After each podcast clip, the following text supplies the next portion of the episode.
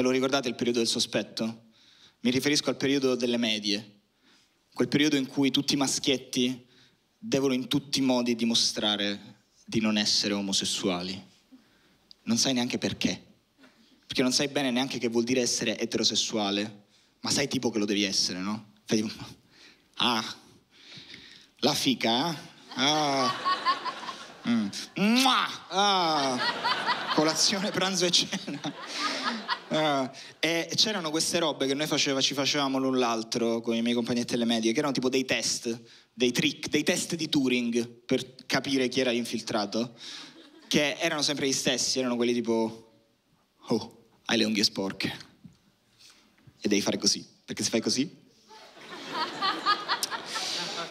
Oppure, oppure un altro classicone tipo hai pestato una cosa devi fare così, perché se fai così